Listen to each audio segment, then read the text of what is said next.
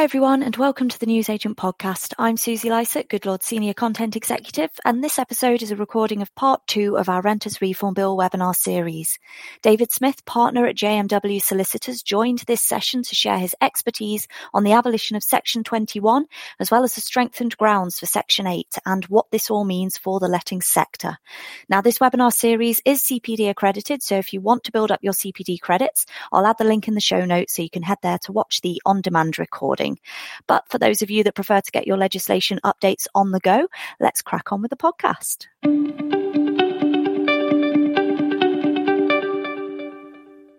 Morning, everyone, and welcome to today's uh, Renters Reform Bill series. Um, I'm uh, it's a pleasure to be joined today by David Smith. Um, David's going to join us shortly. Um, today, we're going to be discussing the end of Section 21. Um, quite a um, well voiced issue um, coming down the tracks um, as per the Renters Reform Bill, and something that um, I'm sure as agents you've been thinking a lot about. And hopefully today uh, we can guide you through the proposed changes and talk a bit more about the effect of those changes um, and understand exactly um, what is potentially happening in this area of the sector. Um, for those who are joining today who don't know um, who Goodlord are, um, we are a pre-tenancy platform that expedite um, the entire pre-tenancy process, allowing you to be more efficient and focus on things like business generation and revenue generation. Um, if you're not aware or haven't seen what our platform can do for you, then please do jump on our website, um, and indeed you can book a demo uh, and see exactly how our platform can help your business. Um, today really isn't about Goodlord as most of our webinars actually aren't today is about understanding um, exactly um, what the end of section 21 spells for the industry for you as letting agents for your landlords and indeed for your tenants um, so again i'm pleased to be uh, joined by mr david smith um, good morning david morning Good morning. Um, I'm not sure. Are you able to put your camera? I think, on, I think someone has to turn me on. I've been stopped. Oh no, Sarah, can we have? I'm, I'm fortified oh, by tea, but I need someone. Oh, there we go. There's my video. Right. There we go. I'm fully fortified with my cup of tea, ready to answer as many questions as possible about um, about all of this. Um, again, thank you for joining us this morning. For those who don't know who David Smith is, would you like to just uh, let us know a bit more about yourself and, and, and how you how you acted in the industry? This is always my least favourite part of any webinar. um, Wow, I'm, I'm a partner in a law firm in, in London called JMW. It's um, actually a Manchester law firm, but I work in the London office. Um, I have always specialised in residential landlord and tenant law, um, about which I've written and spoken a fair bit, and written the odd book here and there, which some of you may have been unlucky enough to to read or see before. Um, apparently, I know stuff. Uh, other people might just say I'm a flagrant self publicist. You take the pick. and and not light on, on, on opinion. I think is fair to say, David. Um, I, I have have, have have been noted for being blunt about what I think about stuff. Yes, I'm not well, always I, the government's favourite person. Well, indeed, I think it's fair to say the industry um, is is grateful for, for people that hold um, well backed opinion, especially in a time of such change. And I know that you do a lot behind the scenes as well to sort of lobby and, and, and really understand and challenge change where sometimes it doesn't make the most sense. And that's indeed what today is about. We're going to unpick, I suppose, the elements of the change that do make sense um, and try and give some perspective on that, but also maybe um, expose uh, through David's insight some of the stuff that maybe doesn't make as much sense. Um, and when it comes to the the the end you know, the end of Section 21, um, this is an issue that has got a lot of airtime, and I think we've noted on these series of webinars before, um, maybe unjustly. Um, you, you, know, with any kind of change, with any kind of um, uh, movement, um, there's often a lot of media attention, and with that comes a bit of scaremongering. So we're going to hopefully unpick the bits we should be concerned about, we should focus on today, against the bits that actually, hey, um, it's not real change here. So, um, in terms of an agenda, we're going to go through a couple of things today. We're going to discuss, uh, indeed, the end of Section 21, uh, remind ourselves where we started to where we're going, and talk about the effect uh, of those changes on you as letting agents um, and landlords. Um, we're going to talk about the changes to Section 8 as well, um, and what Section 8 is going to be utilised for moving forwards um, in a way that maybe um, it, it isn't at the moment, albeit it could be. Um, and uh, like I said, the Q and A is on throughout. So any questions you have for either David or, or I, uh, anything to do with the changes, the industry, um, Goodlord, whatever it may be, we're here to answer those questions. Um, so let's get into it, David. Um, as I say, this is a subject. Um, that frankly has got, I think, the most airtime out of any of the reform changes, and something that agents and landlords have vocalised um, quite loudly that they're extremely worried about. But I think it's important to remind ourselves of what the original purpose of Section 21 was. So could you sort of take us through that maybe, take us back in time? Yeah, I mean, I think I should be open right now and say I've always been of the view that, that I don't think Section 21 is the all and end all of life. Um, and and and it's it's it's quite a unique thing in many ways to to the to the England and Wales PRS and Scottish PRS until more recently, um, and it's not something you find elsewhere. But essentially, the original purpose of Section Twenty One was so that assured short hold tenancies could be for fixed terms, and and at the end of those fixed terms, um, uh, landlords would be able to recover possession using Section Twenty One at the end of the agreed period. I mean, I think we should recognize that the Housing Act 88 was never intended to be the way it was. The government intended that the vast majority of tenants would be on fully assured tenancies that were periodic all the time, um, but were lifetime tenancies, um, and that would probably held by institutional investors. The AST was considered to be a, a sort of small scale secondary thing um, that the vast majority of people would not be in. And, and, and then for one reason or other, and there are disputed reasons for all of this, but things got rather got away from them. And uh, the reality is that, that that is not what happened, and the sector is looks totally different from the government's original plan, with a very large number of, of small investors. I mean, we should we should all we should all recognise. I think that essentially in 1988, letting agents just didn't exist. Mm. Um, and there certainly were nowhere near as many as there are. If we try, assume the technology existed and we had this webinar in 1988, there'd be like five people on it, um, and that would be like half the sector. You know, so the idea that uh, that that that all of this uh, would, um, would would be the way it is was was simply not planned. Now, the difficulty, of course, is that is that Section One, especially in a normally functioning market where you've got reasonable levels of supply meeting demand, it probably wouldn't matter that much. But the reality is, is as we're all aware, for again a wide range of disputed reasons, which I don't think we need to trouble ourselves with right now. Um, supply and demand are not matching terribly well in the sector. There's a lot more demand than there is available supply. Um, uh, particularly, of course, in the southeast, because because obviously it gets a bit more subtle about that supply and demand in, in, in different parts of the, of the sector, uh, and that's led to, I think, what we could reasonably describe as a certain amount of misuse of Section Twenty One. So, mm. Section 21, of course, has ended up being used to some extent as a negotiation with guns to people's heads. So, for example, higher rent on a renewal or service Section 21 and get someone else. It's been misused by some landlords to remove people who've complained about repairs. And then I think we should be honest, and I do that. I have be very clear. This happens in lots of my cases as well. You get the sort of grey area section 21 where the tenants in rent arrears, they're quite severe. Tenants also complaining about disrepair. You don't think much of it, uh, and and our, and our legal view is what probably isn't really disrepair actually. But rather than go through the Section 8 process and have that discussion, we simply say, well, serve a Section 21 it, and, and, and, evict just on the Section 21, and, and, it, and that discussion goes away. And while that is lawful, it isn't really what Section 21 was intended for. And I sort of call that grey area Section 21, in which you have a justification for evicting somebody, but but uh, where the your justification might considered by the courts if you'd use the Section 8 process. If you use the Section 21 process, it's not considered, and therefore there's no opportunity for the tenant to respond to some of it. And, and so, so it's, it's, it, it, the width of the thing has, has exploded beyond the real intention that, that existed initially. And that that width, that that um, that grey area is something we see within our business um, from a rent protection sure. perspective. Um, it, but does it not suggest that the other mechanisms available actually aren't as robust um, in practice as they could be, and therefore Section 21 is the is the um, you know covers all process that essentially has been allowed to be be misused in your yeah. terms moving forward.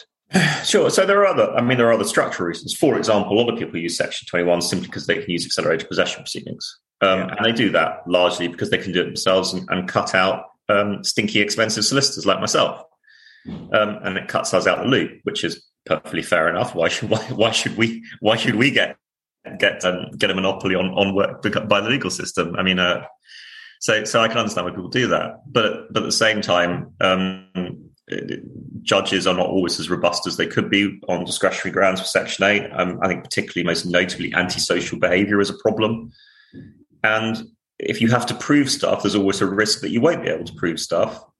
Um, and so um, you, you get this position where where where um, where, people might try and go to court for antisocial behaviour, and, and it takes ages because you have multiple hearings because because they it, it, the judge isn't convinced, and and so in some cases, I think judges have lacked robustness about about very real problems that that landlords are having. Um, and that's that's been allowed to propagate. And, and then the senior, I mean, and then not enough stuff. This, stuff is appealed. There's no real incentive to appeal because what tends to happen, of course, is where you might have appealed and got senior court to deal with it. You're like, oh, sod it. Let's just serve a section 21 and we'll just resolve it that way. Let's not go there. So, um, so, so there's a sort of both sides feed feed off each other in, in a sense to to not resolve the legal questions. Um, so that's a problem as well. And then, of course, the court system is just achingly slow and, and frankly not improving um, due to, again, systemic underfunding over an extended period. And and um, I could go on for ages about the the inappropriateness of not funding your justice system in a functioning democracy. I, I probably shouldn't. Well, we've got we've got that as a bullet point for the, the, the, last slide, just in case it does go on for ages, so we can credit sure. But I think it's worth noting. I think it's an important point that when you're making change um, and you're layering change on top of what is a um, arguably broken process and system that is underinvested, you know, the question is whether that change is actually going to be effective in the in, in a way that, in theory, um, they're setting out to do. Which again, we're going to cover cover shortly. But you talk um, there in terms of you know where Section 21 has come from, where the market was to where the market is now. Um, renting property has become more of a staple um, diet of um, being a citizen of this country. And I think arguably it's not going away. Um, it's harder probably to buy a house, especially given the cost of living crisis now, than it is going to be to rent a property, albeit supply and demand issues make that even tougher. Um, and there's different pressures there. Um, the the point in terms around how Section 21 is utilised now, um, we talk about that grey area, talk about misuse. there has been you know, do you think Section 21 has been unfairly labelled? Because if, if you read anything in the in the mainstream media, I'm not trying, trying to sound like a conspiracy theorist here, but it's often labelled as a no fault eviction, and I I struggle to accept that that is a uh, a, way, a well placed common phrase because I'm not convinced landlords do wake up on a Saturday morning, have their breakfast, and think, "What should we do today?" I think we'll we'll have a game of tennis, we'll go some bridge, and then we'll evict our tenants. That it's not really quite how it works. But that speaks to your point earlier about the the the broadness of Section 21 being a catch-all, really, I suppose. And do you think it's then therefore been unfairly labelled and targeted as part of this reform?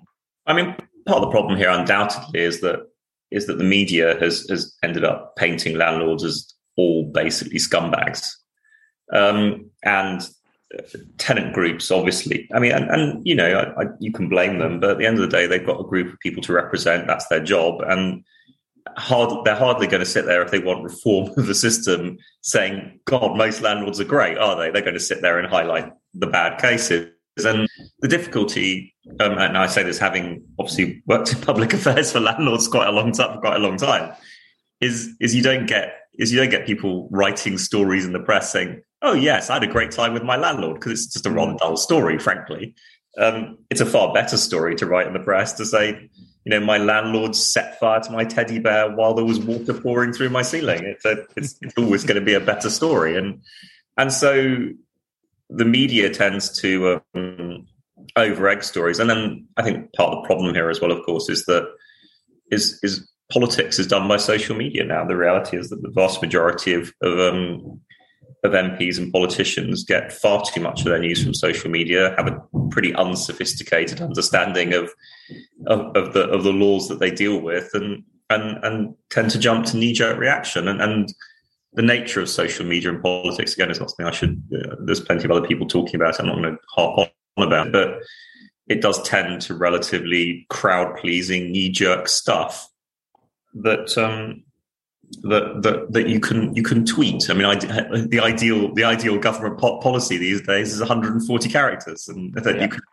that you can get get out there on Twitter. So so it, it's it's it's difficult um, to have more nuanced conversations at the moment, and that that certainly doesn't help matters.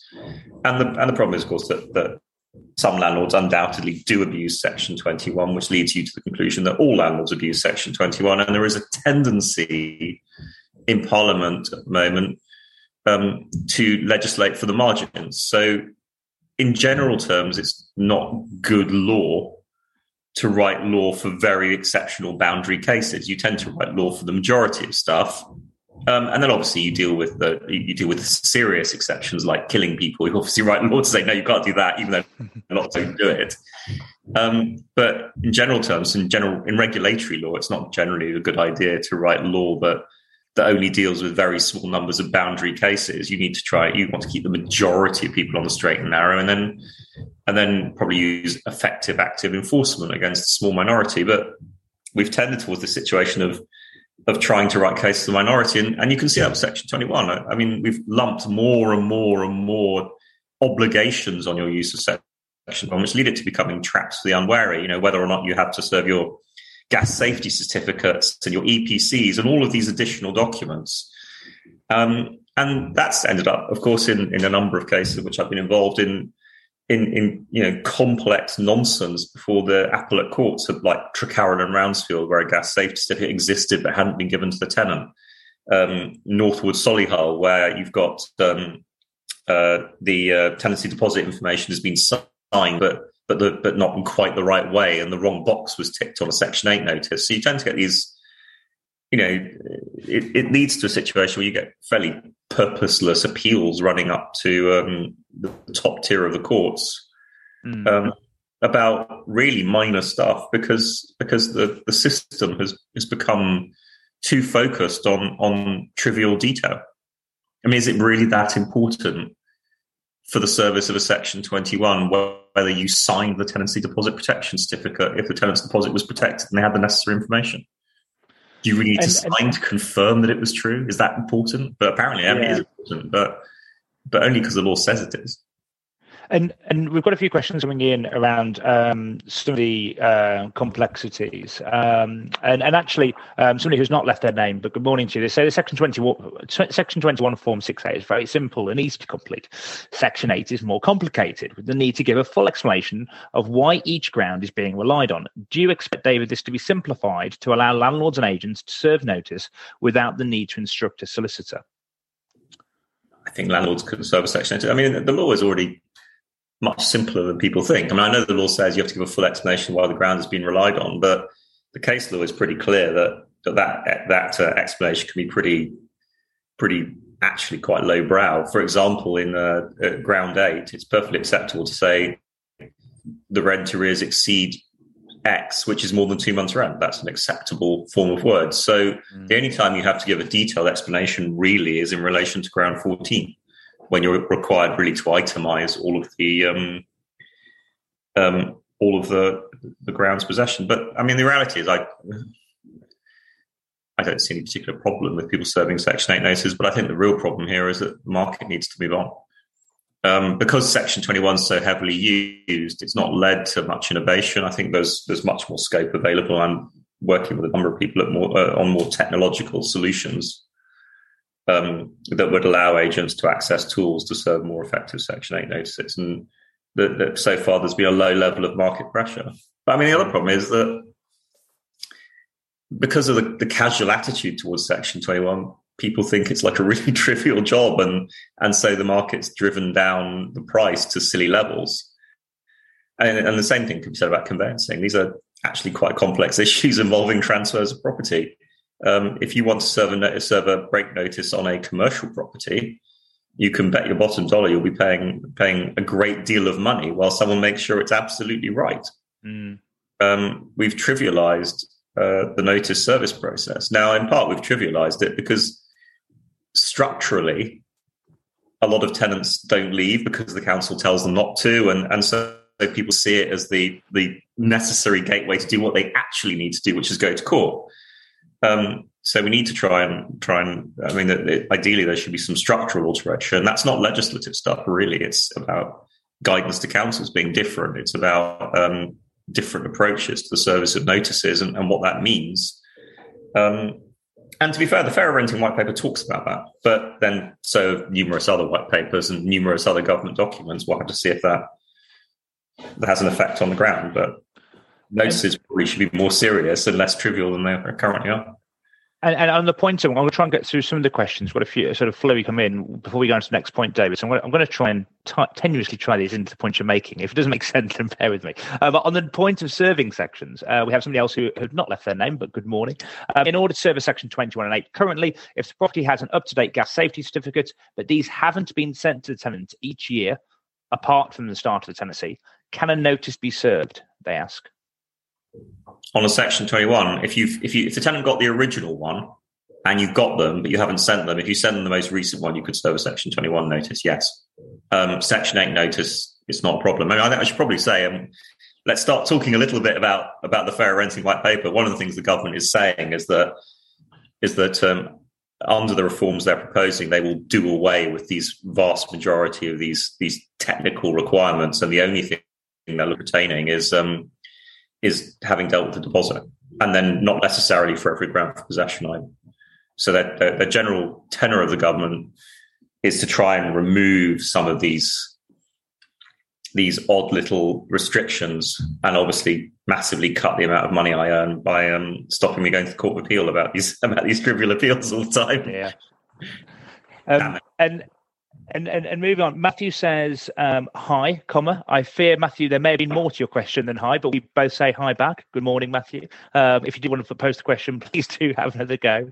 Um, and moving on to, to actually what the reform is going to do, um, and, and, using this as, as, as, a conduit to discuss that, Demi asks, um, we have many landlords who serve Section 21 due to the tenant being unpleasant. Um, but there's not enough there to evict with antisocial behaviour.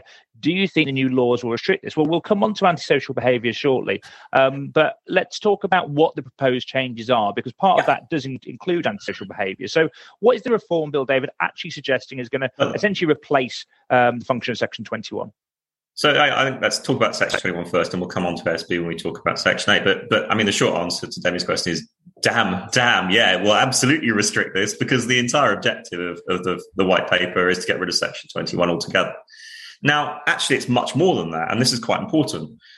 What the government is in fact proposing to do is to get rid of assured short hold tenancies and to get rid of fixed term tenancies, which is actually a replication of something that's just happened in Scotland. So um, the government has made a massive jump and effectively adopted an SNP policy, which is kind of surprising. Um, but but we're not just getting rid of Section 21. We are removing the concept of the fixed term tenancy altogether. So you will not be able to grant a, tenant a 12, 12 month tenancy or an 18 month tenancy or a six month tenancy. You will grant them a tenancy for an indeterminate period. The tenant will be able to leave with two months' notice to you you will not be able to ask the tenant to leave unless you can make out one of the grounds in revised Section 8. So it's, it's, it's actually much more than just getting rid of Section 21. And I, I, think that's, that's one of the things that people haven't fully got their heads around yet. And, and, and in fact, as I've already indicated, I don't think that getting rid of Section 21 is that big a deal necessarily provided you have appropriate grounds for possession in Section 8 to allow you to do the same things that you needed to do under Section 21, but shorn of the of, of the abuse element of it. Um, where I am much more concerned is where you get rid of fixed term tenancies, because I think that has knock on effects, which are extremely problematic in specific sectors. And the, and the most obvious example, but it's not the only one, is the student sector. Indeed, and actually, Simon, uh, one of our uh, viewers today, asked questions around that in terms of from a student um, letting perspective. Um, obviously, given they, they tend to be fixed term uh, and for 12 month contracts, um, really, how can a landlord ensure that they get 12 months worth of rent? Um, uh, how can a landlord commit to the next year when Section 20 doesn't exist? There's clearly some some some fear around the position student mm. landlords are in in context of the change. Yeah, but I think we should bear in mind this will really disadvantage students as well, because the reality is that students will have to give two months' notice. They're not always the most organised of people. If they don't give two months' notice, then the landlord can hold them to their notice. So I think many students will find themselves quite. Sh- and, and what's even worse in student landlord property is if you're um, a purpose-built student property block that's being operated by by by Unite or one of these big guys, and you're licensed uh, with the Unipol code, you can have a fixed-term tenancy which you can enforce. But if you're everybody else in the student sector, and let's let's be clear here, that is the majority of the student mm. sector. Small private landlords house most students in the country, particularly outside the southeast. Um, and and you know the stats show that, that, that, the big blocks are housing around twenty to thirty percent in, in some of the big northern northern sort of student towns like Leeds and York and Manchester and so on. Um, then um, then you can't have a fixed term tenancy. So students will will probably have come from a hall in their first year, not appreciating that well they didn't have to give notice. Will move into a private sector property, not appreciating they do have to give two months notice, and landlords now feeling the pressure of these situations are much more likely to say, well, I'm sorry, but normally I might have not worried about it. But in the new regime, I am holding you to your notice and I expect you to give me two months' notice, and you haven't. And you can't leave. Or if you are going to leave, you're going to have to pay me more money. Um, and then, as against that, of course, what will happen is students will tend to leave early. Um, uh, as soon as their studies are over, which will mean, of course, that landlords potentially face council tax bills for a month or two between students in the void periods or have, have void periods much more. Um, the government hasn't even remotely thought about situations where there's a group of students and one of them wants to leave. Because in a periodic tenancy, one student can give notice for all of them. In a fixed term tenancy, that can't happen. Mm. So the government has, hasn't even addressed this problem in their white paper and obviously doesn't even recognize its existence. Um, so, so there's that problem as well. Um, and then um, you, you, also have the obvious example of, of lords tend to sign tenancies quite early, you know, often in January time for students to move in in July time. And they'll often sign and execute the tenancy in full because people want commitment on both sides. The students want certainty, the landlord wants certainty. Um, and and now they're going to have to say, well, I'm not so sure my current students will move out. So what will they actually do? They will sign a tenancy with um, with these tenants. They will say it's subject to contract. They will not execute it, um, and then they will wait and see if their current students move out. And you will have an awful lot of students, I think, having their landlord turn to them and say, "Well, I know you signed the contract with me, but it was subject to contract. It hasn't been executed. It's not binding on me. My current students haven't left, so unfortunately, you can't move in." Mm. Um, and you now have to find yourself accommodation, you know, a month before your studies start when there's basically nothing. So sorry, but it's not my fault. And and I think the problem here is is the reason this happens is the NUS has a policy position that students shouldn't get a worse deal than other tenants. And I get that. I understand their point but they're not really playing then for students. They're basically playing for the relatively small number of mature students with families who do tend to make up the leadership of the NUS, unsurprisingly. Um, but but but the reality is that's not most students, and the NUS is is is advocating for a relatively small group of students while failing to appreciate the enormous damage they're going to do to the majority. And and we talk about students there, but HMOs, is there any other change that would affect them or, or not affect them in the same way students seem to be uh, marginalised from a process perspective? Well, I mean, with HMOs, I mean, again, I think landlords are going to find themselves moving much more to roomlets because if you've got an HMO with a group of occupiers and it's a periodic tenancy all the time, one occupier will give notice that will be effective on every you get yourself in a complex position, I think you're going to find that landlords will move more and more and more towards roomlets. Um, which means, of course, that, that individuals don't have a choice about who they live with because they don't come as a settled group. They just get somebody imposed on them. Um, and I think that the government's failing to appreciate, and again, we'll come back to this, the enormous amount of damage that low level antisocial behavior by one occupier can do in an HMO as regards the other people in it. I mean, and, and there are other chains that we're not really talking about today, like pets and so on, and and things like that. And I, I just don't really see how how forcing landlords to accept pets in HMOs, for example, is ever going to work. No, um, I'm still waiting for the list of what a pet is. We had this we had this conversation on another uh, webinar, uh, and one of the arguments was anytime soon. um, uh, that last question actually was from Claire. Sorry, Claire, I forgot to note you. Good morning, Claire. Um, we've got a couple of questions coming in um, around the fact that with this reform, this essentially removes the uh, fixed term aspect um, and the reliance on AST. Will will there be a new contract coming into place that agents and landlords would be utilising in light of the change? Um, well, assured and assured short hold tenancies are very similar in practice. Um, uh, I mean, undoubtedly there will be some some marginal change to agreements.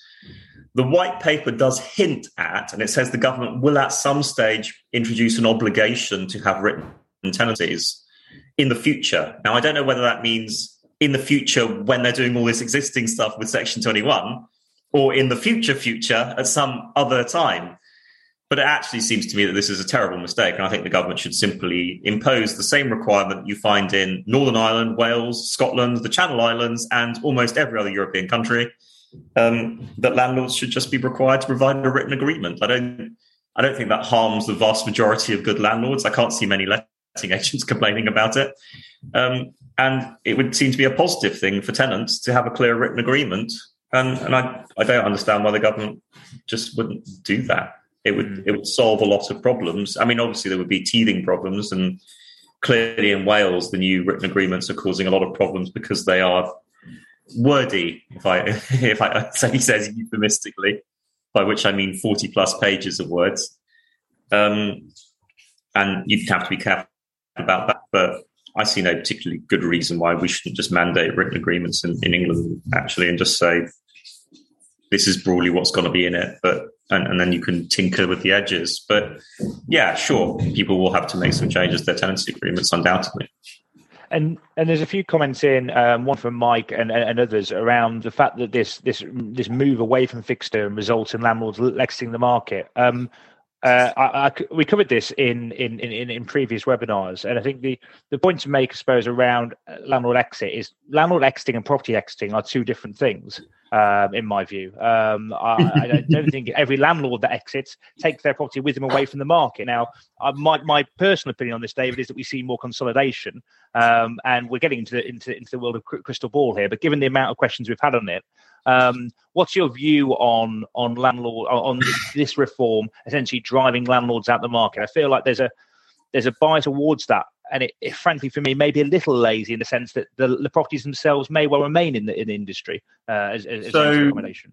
Tenant groups always go on about this, and they and they get very excitable when when people like me say landlords will leave the market, and they say, well, the property won't be destroyed, so either another landlord will buy it, so fine, or it will be um, uh, bought by someone who was a tenant, and therefore they will be removed. But I mean, clearly this is garbage. I mean, not to put too fine a point on it, because if that were true, we currently have landlords exiting the market, and demand is higher than it has ever been. Mm. So, if it were true that the properties weren't leaving or that there was no problem, then demand would be dropping as people bought the houses. So the problem here is not that landlords will or won't leave the market. The problem is simply that there is an insufficient supply of properties for the demand in specific areas of the country. And you can't move properties around. They're not like other commodities. If if I have lots of apples in London and lots of people don't want them, but they want them in Newcastle, I ship apples to Newcastle. That's not a problem. Um, you don't ship properties up the road. They are where they are.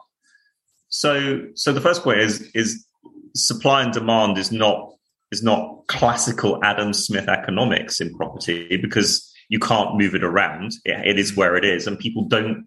And demand is not is not is not is not fungible. It's fixed in specific locations. Or to use another, or to use another classic property phrase, location, location, location. Um, other TV programs do exist.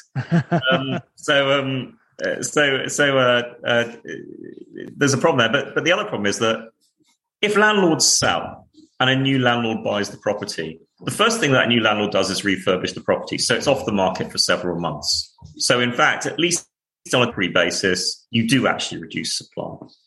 The second point is that a new landlord will have a different economic strategy and will probably run rents up to near the market rate when they put their newly, newly refurbished property back onto the market. So rents tend to rise across the board, which is a problem. Um, the third point is if you sell to somebody who was a tenant, the reality is that tenants who are buying property probably don't want to buy properties in the area they've rented. In most cases, they in fact don't. Most studies show tenants don't want to buy in the area they currently rent in.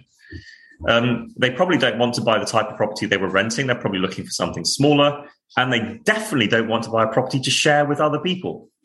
So any tenant who's buying, who's currently sharing, is going to be buying up a property that isn't actually available on the tenant sector, or at least not in their market of the tenant sector, and actually is going to end up having increasing the amount of demand because they will have left and there'll be more people looking for shared property. So so I, I think the problem when people say the property doesn't leave the sector, I agree with that statement. Uh, or, or, the property doesn't disappear. It, it, may leave the sector, it may not, but it becomes unavailable to the sector and it potentially becomes unavailable to the same segment of the sector for a period of time. In this in this you know agreed. In the same way and especially the rental value piece i think is, is important to note. You know that that change is naturally going to increase the rent uh, for a number sure. of different reasons. Um, and you talked about these sort of knee-jerk reactions. We've seen um, somewhat a knee-jerk reaction um, north of the border only this week in terms of freezing rents which we've had one one or two questions on um, uh, essentially around that um, the last point i would throw in there that people forget about is that um, is that you've got to bear in mind that um, that that uh, arguing about whether or not properties should be rented uh, or sold or available for holidays and second homes actually misses the point that, we just don't have enough properties. Yeah. And so the problem here is not that that you're um, driving landlords out of the sector; it's you're driving investment out of the property sector as a whole. And the difficulty at the moment is we spend far too much time arguing about what type of properties to build, whether they should be socially rented, market rate, or whatever. And there's quite a strong group of people that led, and I agree with these people, led by what they, they tend to call the YIMBYs, the Yes in My Backyard groups, who basically take the view that we should just build property. It doesn't matter that much what it is. We are so short of property you shouldn't care. You just need more supply. Full stop. Hmm. And and with that in mind, then um, to, to, to, to bring this back into the letting agent um, space, um, what do you think the effect of this change is going to be on agents themselves? Uh, maybe their day to day, how they act, but also what their their outlook looks like in the next sort of eighteen to twenty four months. Well, uh, at the moment, agents are very focused on fixed term tenancies and doing renewals because it certifies their fees. Agents need to adopt a more sophisticated understanding of the OFT v Foxtons cases and, the under, and their understanding about fees. Um, it will put agents in very difficult situations on let only arrangements because they will be they will find it harder to obtain fees going forward. Um, so I think there, will be a, a, further drive towards rent collector management situations.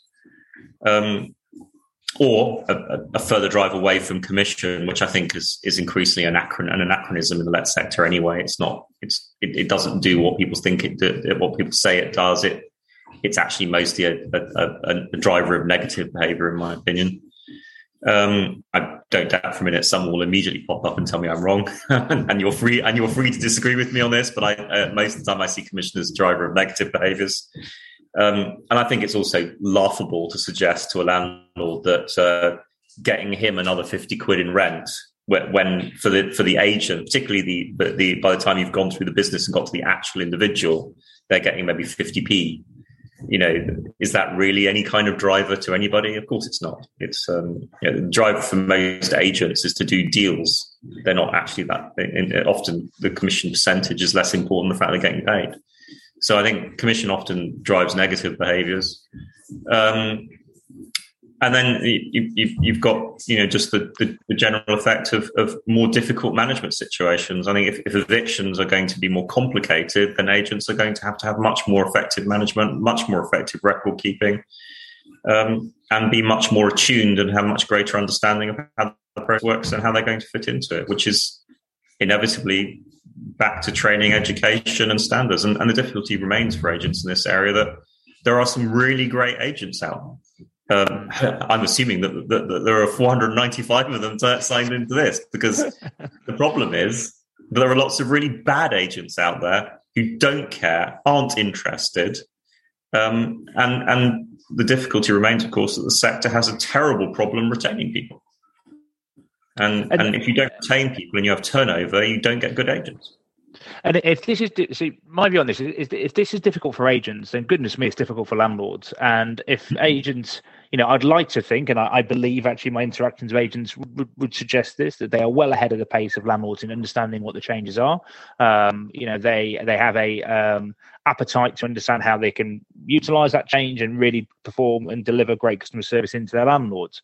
So for me, there is a value add here that if you are indeed investing in education and the training and you are ahead of these changes, there is an ability to really educate and justify the fee away from any commission aspect, but actually justify why you're why you're there and justify the support and help you can give because of the 170 odd or whatever it may be points of legislation that agents and landlords have to follow, you know, there's a professional outfit there that can manage that. Um, but I suppose your point there, David, is that along with all those people that can manage that, there's a whole group that don't manage that very well, and therefore devalue the perspective and uh, of, of, letting agents to other landlords, maybe. Um, well, yeah, but, agents are, are, very poor at, at, selling selling the sizzle, as in explaining what it is they actually provide as value add, because mm. the vast majority of landlords think their agents provide poor service, and you know, the reality is if you go and look at the ombudsman decisions, agents are very bad at communication. That is the, the, the largest single complaint about agents is bad communication. Um, and a lot of agents are guilty of it. And I, I, I point out that lawyers also are guilty of the largest single area of complaint about lawyers is bad communication. So don't think I'm, I'm, I'm, I'm you know, uh, being hypocritical about it. I agree it's a problem for my sector as well, uh, and probably for me just as much as anybody else. Um, uh, so um, agents are not terribly good at explaining to to landlords what it is that they provide. Lots of landlords basically think they could do it themselves if they could be asked. Um, and, and the difficulty is that the agents are not great at explaining that additional stuff. And agents have access to so much material that they could use and repurpose and provide to landlords in terms of guidance and guides and mm. you know you know just value add stuff.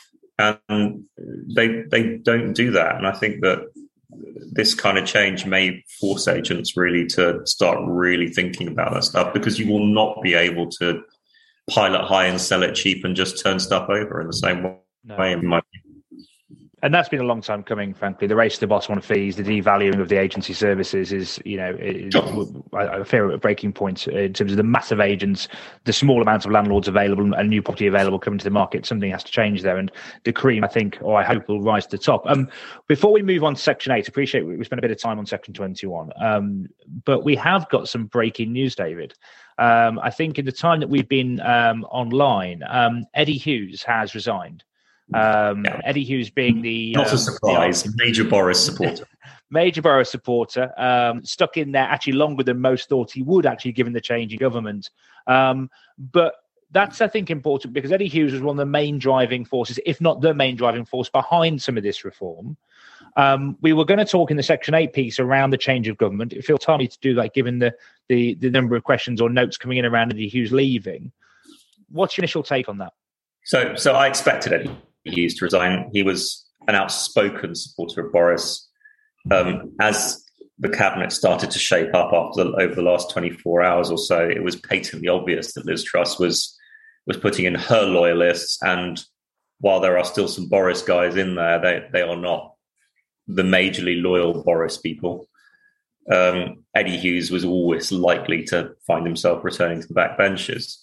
Um, there was a good profile in Inside Housing last night, which which I, I put on my LinkedIn because I thought it was very good this morning, um, of Simon Clarke, the new head of, of DLUHC, the new Secretary of State for, for the department. It is notable that he has mainly been a house building guy. He has an interest at Treasury in um, cladding. And so the cladding people are probably breathing sighs of relief at the moment. They were probably a bit nervous because there was a rumor Jacob Rees-Mogg was going to going to head DLUHC, which would have um, probably led led to total destruction of any possibility of government support in terms of cladding reform, and and keeping uh, and keeping that cost from being passed on to leaseholders. I think that will make them happier. But he has voted against, uh, for example, increasing civil penalties, which is a policy within the Fairer Renting White Paper. I think that parts of the Fairer Renting White Paper will go ahead. I think it's notable, for example, that the, the DLUHC just started their consultation on bringing the decent home standard into the PRS. I could see them doing that. Mm-hmm. I can see them carrying on with the portal, but I certainly wouldn't be betting money that we're going to see the end of Section 21 just yet. What a fantastic so way to finish the entire webinar. Might be a waste of time, and you can sign up immediately. What a fantastic way to spend the last 43 minutes then on that basis. But I think that's insightful. Um, um, the knock on effect, of course. The numbers are dropping already. Yeah, they've gone. They've realised it's a waste of time. Um, they're only here for the content. Um, so the knock on effect of the end of section 21 is indeed changed to section 8. So if we can move on to the next slide, Sarah. Um, the um, One of the biggest sort of focalized issues the end of section one is this is this fear that I can no longer get my property back. I want my property back now. I need to have my property back now. I can't do this anymore because section 21 disappears. Now, that that isn't actually true, is it? And, and, there are devices and grounds put in the new reform. Whether it happens or not, given your last statement, this could again be completely pointless. But let's cover hypothetically it does get put into place. Um, if a landlord wants their property back, what can they do under the new reform? So, yeah, I mean, there's there's um, it, it, it's it's it, it's it's not as simple as yeah saying you can't get your property back because the government actually uh, obviously and hardly a, surprise really has got to put, put it in place specific measures to get get properties back through Section Eight. So they're doing two things. They're revising existing grounds of possession in some cases to make them easier. So, for example, uh, ground one and two. So ground one used where I want my property back for myself and my spouse has traps in it, which, like for example, you can't use it if you haven't told the tenant before the start of the tenancy you might rely on it. The government is proposing to to get rid of those traps um, and to make some of those grounds smaller. They are proposing um, a new ground for possession for persistent serious rent arrears, so tenants who drop into serious arrears more than three times in a, in a year um, can be evicted as a mandatory ground for possession. I said I don't think that adds much, but just on that, David, actually, because no. this came up in, in, the last webinar, and I'm not sure we have any further clarity on this, but that three times in uh, that three strikes and you're out ruling, basically. The way I read that was you, you need to be in arrears by two months or more, three times within that period.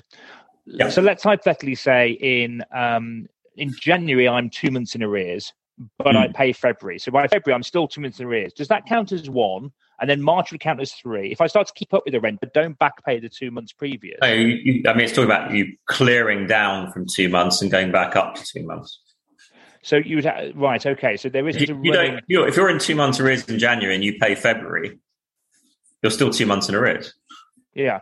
So, I mean, the, the problem, one of the problems here we should bear in mind is that a number of people don't appreciate how ground eight actually works. So, I should be very clear. Ground eight, if I serve a Section 8 notice citing ground eight just now, um, and the tenant clears the arrears but drops back into arrears before the court hearing, then ground eight is still made out and they should still be evicted, and they will be. So the first point to bear in mind is that people think that if, if I serve a Section 8 notice citing ground eight and the tenant clears some of the arrears, I can't then go to court and get possession. Absolutely, I can.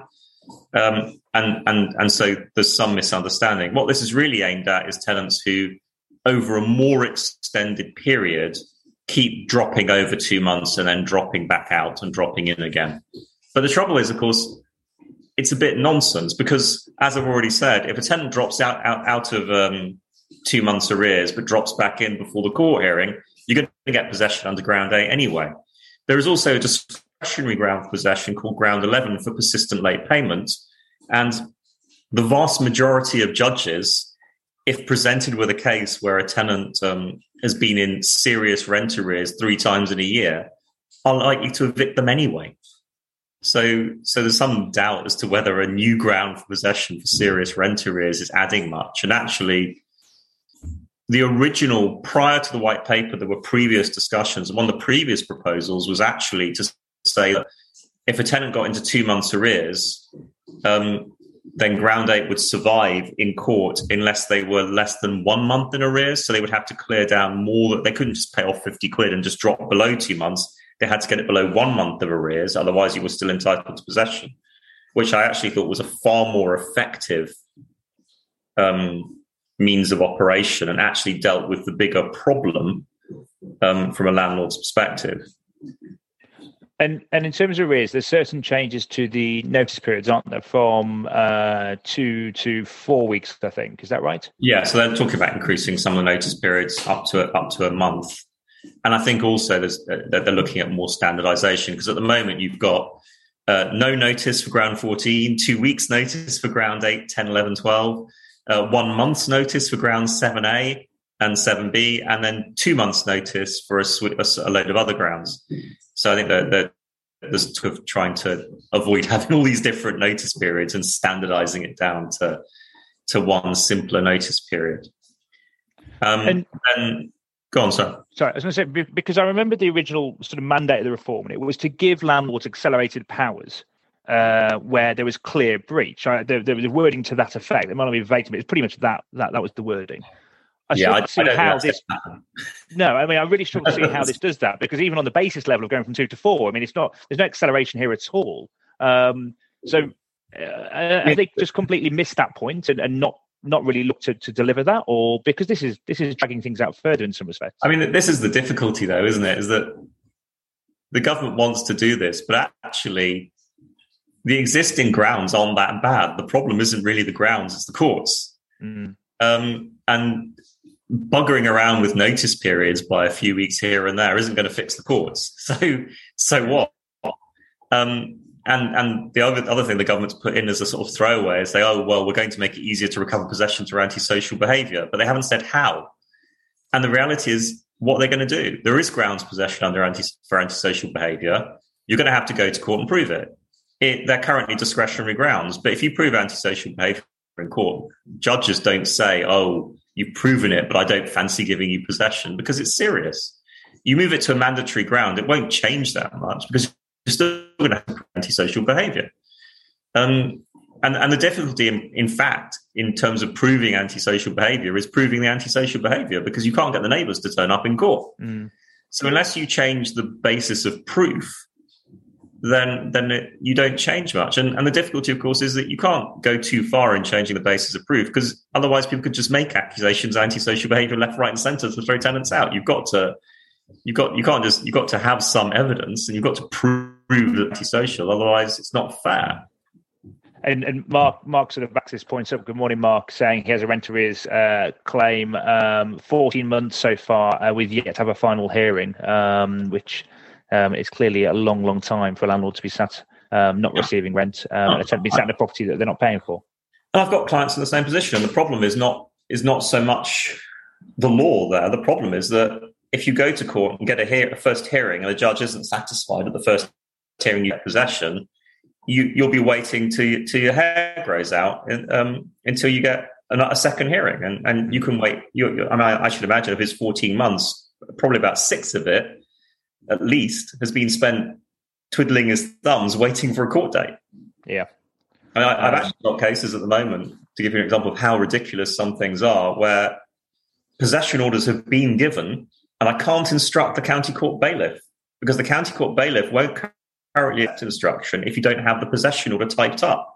And the courts are taking so long to type up genuine orders that have been given that you don't get them within the 14 day period when the tenant should have left. So you can't instruct the county court bailiff because you don't have a possession. In Mark's case, actually, it was a lack of judge, he says, for the last hearing. And um, so... plenty of cases uh, cancelled recently for lack of judicial time. So the problem here is it, it, I mean, and this has always been the problem is that Section 8 is often blamed for being no good, but actually the blame is not Section 8. The law isn't that bad. The problem is the system that is meant to enforce the law, and the problem frequently is the court system and, and every fiber of my being is now wanting to go on a monologue around why rent protection insurance is important and how we can help. Um, but I, I hope that mere statement um, pushes people in the right direction if they're not looking to protect themselves. Because but, um, you know, but, but, you should bear in mind. I mean, this is this is a, a, a good point that's worth throwing in. I mean, uh, the economics of rental protection insurance is is is set for a major shake-up. If the courts get slower then rental protection insurers inevitably are going to have to push their premiums up because they're going to have to wait longer and pay more money. Um, if Section 21 goes away, then rental protection insurers are going to, it's going to cost them more money um, to obtain possession. And, and I should also, to be fair to rental protection insurers, point out that, that, that they also drive down the fees that are paid to solicitors. So the quality of legal work potentially is going to have to be improved and rental protection insurers will have to pay out more to solicitors to get higher quality legal work. So there are challenges. You know, it's it, the trouble with these kind of changes is it's not just about landlords and agents. No, there are challenges across all elements of, of a of quite a complex and developed sector. And and the you know the economics of rental protection insurance, you know, I'm quite sure you guys are thinking about it, is is going to be radically different there's a reason why I'm much grayer and look a bit old, a lot older than I did only only two or three years ago, David. Um, you're preaching to converted. No, and indeed, when it comes to that side of the market, you know, we've seen a 100% increase in, in premium, frankly, in, in the last three years because of the effect of COVID and the knock-on effects of distress in the courts. You know, things like this are, are only going to add more challenge. And, and it's incredibly um, challenging, of course, because if a rental protection insurer puts their premium up, which they might feel they have no choice but to do, more landlords will say, well, I don't want to pay that premium, I'll run the risk. But then the difficulty of too many landlords do that is then you don't have the premiums coming in, so you have to put the premium up higher, and it becomes a, a, a circle that leads to collapse of RPI. So you've got a, a, it's a very fine balance.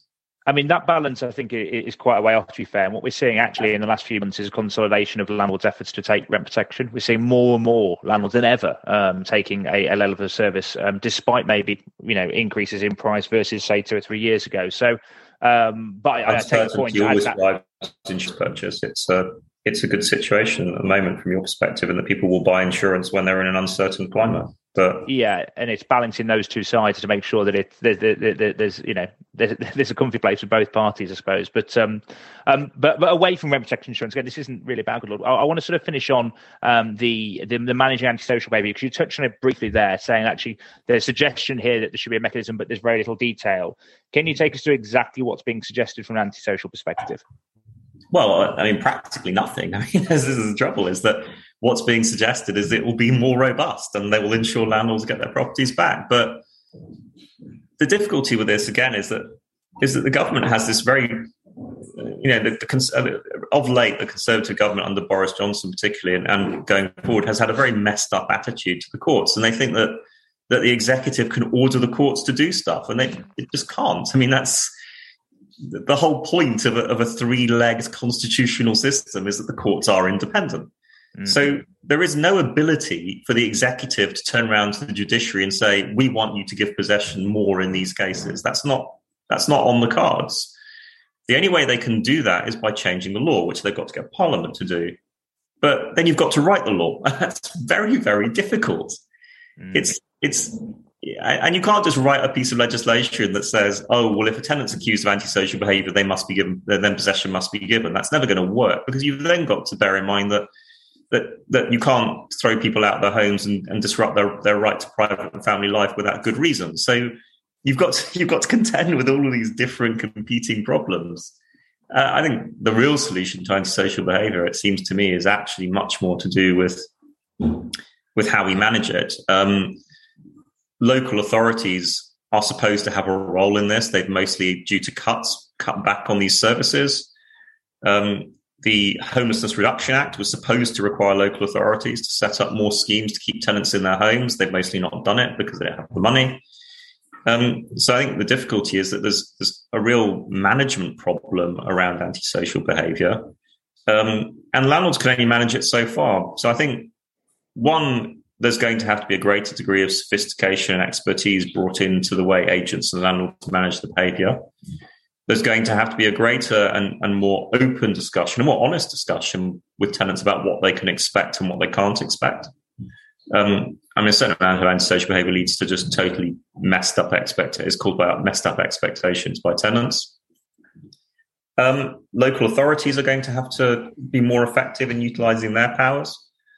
Um, and then at the same time, the government can tweak the law. But the reality is, I'm not convinced that they can make such radical change as they're as they're they're hinting at. If you read the Fairer Renting White Paper, it's all hints and no mm. no material because because the reality is they know damn well can't do anything it will be interesting to see where we land. And, and of course, there's been a call for evidence um, that has um, not long ago closed. Um, so it'll be interesting to see what further detail comes out ahead of uh, any potential legislation, which indeed is potential, especially given your, your notes around um, what you think may or may not happen given the new government and and personnel change. Um, we, we are nearly pretty much out of time. I do want to cover a few questions as promised um, from some of the. I just, I just ruined the whole question thing by talking too much.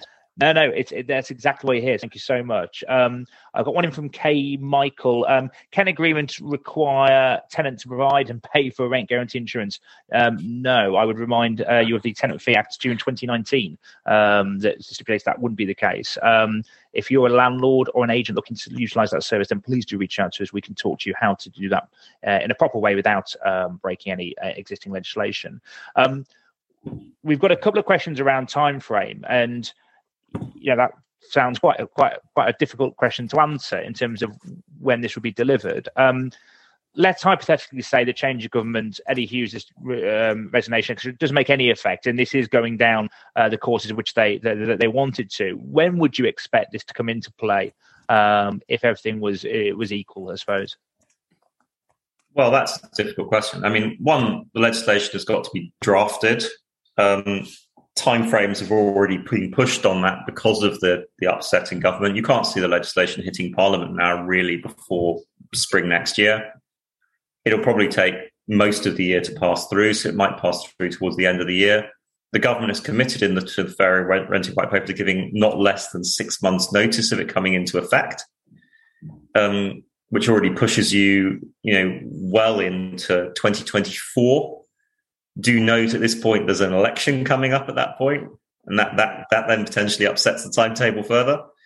Um, and then the government has also said that uh, that that um, while they might well make this applicable to existing tenancies, they'll give at least a year's notice of that occurring. So one thing I just wanted to quickly throw in that I've, I keep hearing people saying they're saying, "Oh, I'll evict all my tenants if the government does this." This would be a bonkers thing to do, unless you're planning to sell. Because if you evict all your tenants and get new tenants, then the new tenants will be subject to the new regime. Um, whereas if you keep your old tenants, um, you will get more time in the old regime mm. um, uh, before moving across the new regime. So evicting people because of this, unless you're planning to settle up and, and leave the sector, is is extraordinarily unwise. Don't do it.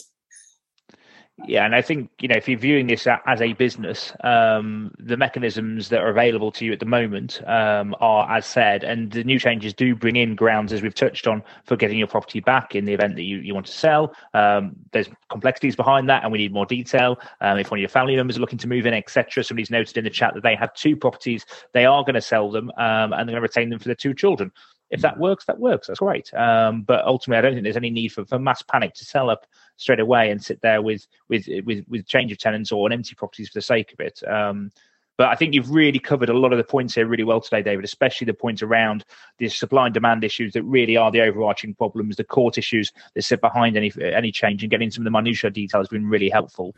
Um, thank you to everybody that's um, attended. Um, this is a recorded session. A few questions coming in whether this will be shared. We'll share this with all of the registrants. Um, we had over a thousand letting agents register uh, for the session today. That we shared with all of you. Um, and as always, if we've not covered your question, if we've run out of time, if you've got further questions, please do feel uh, free to reach out to us directly at Goodlord. Uh, any pertinent questions uh, for David, we can pass on. Uh, but for today, that's it. David, thank you so much for your time.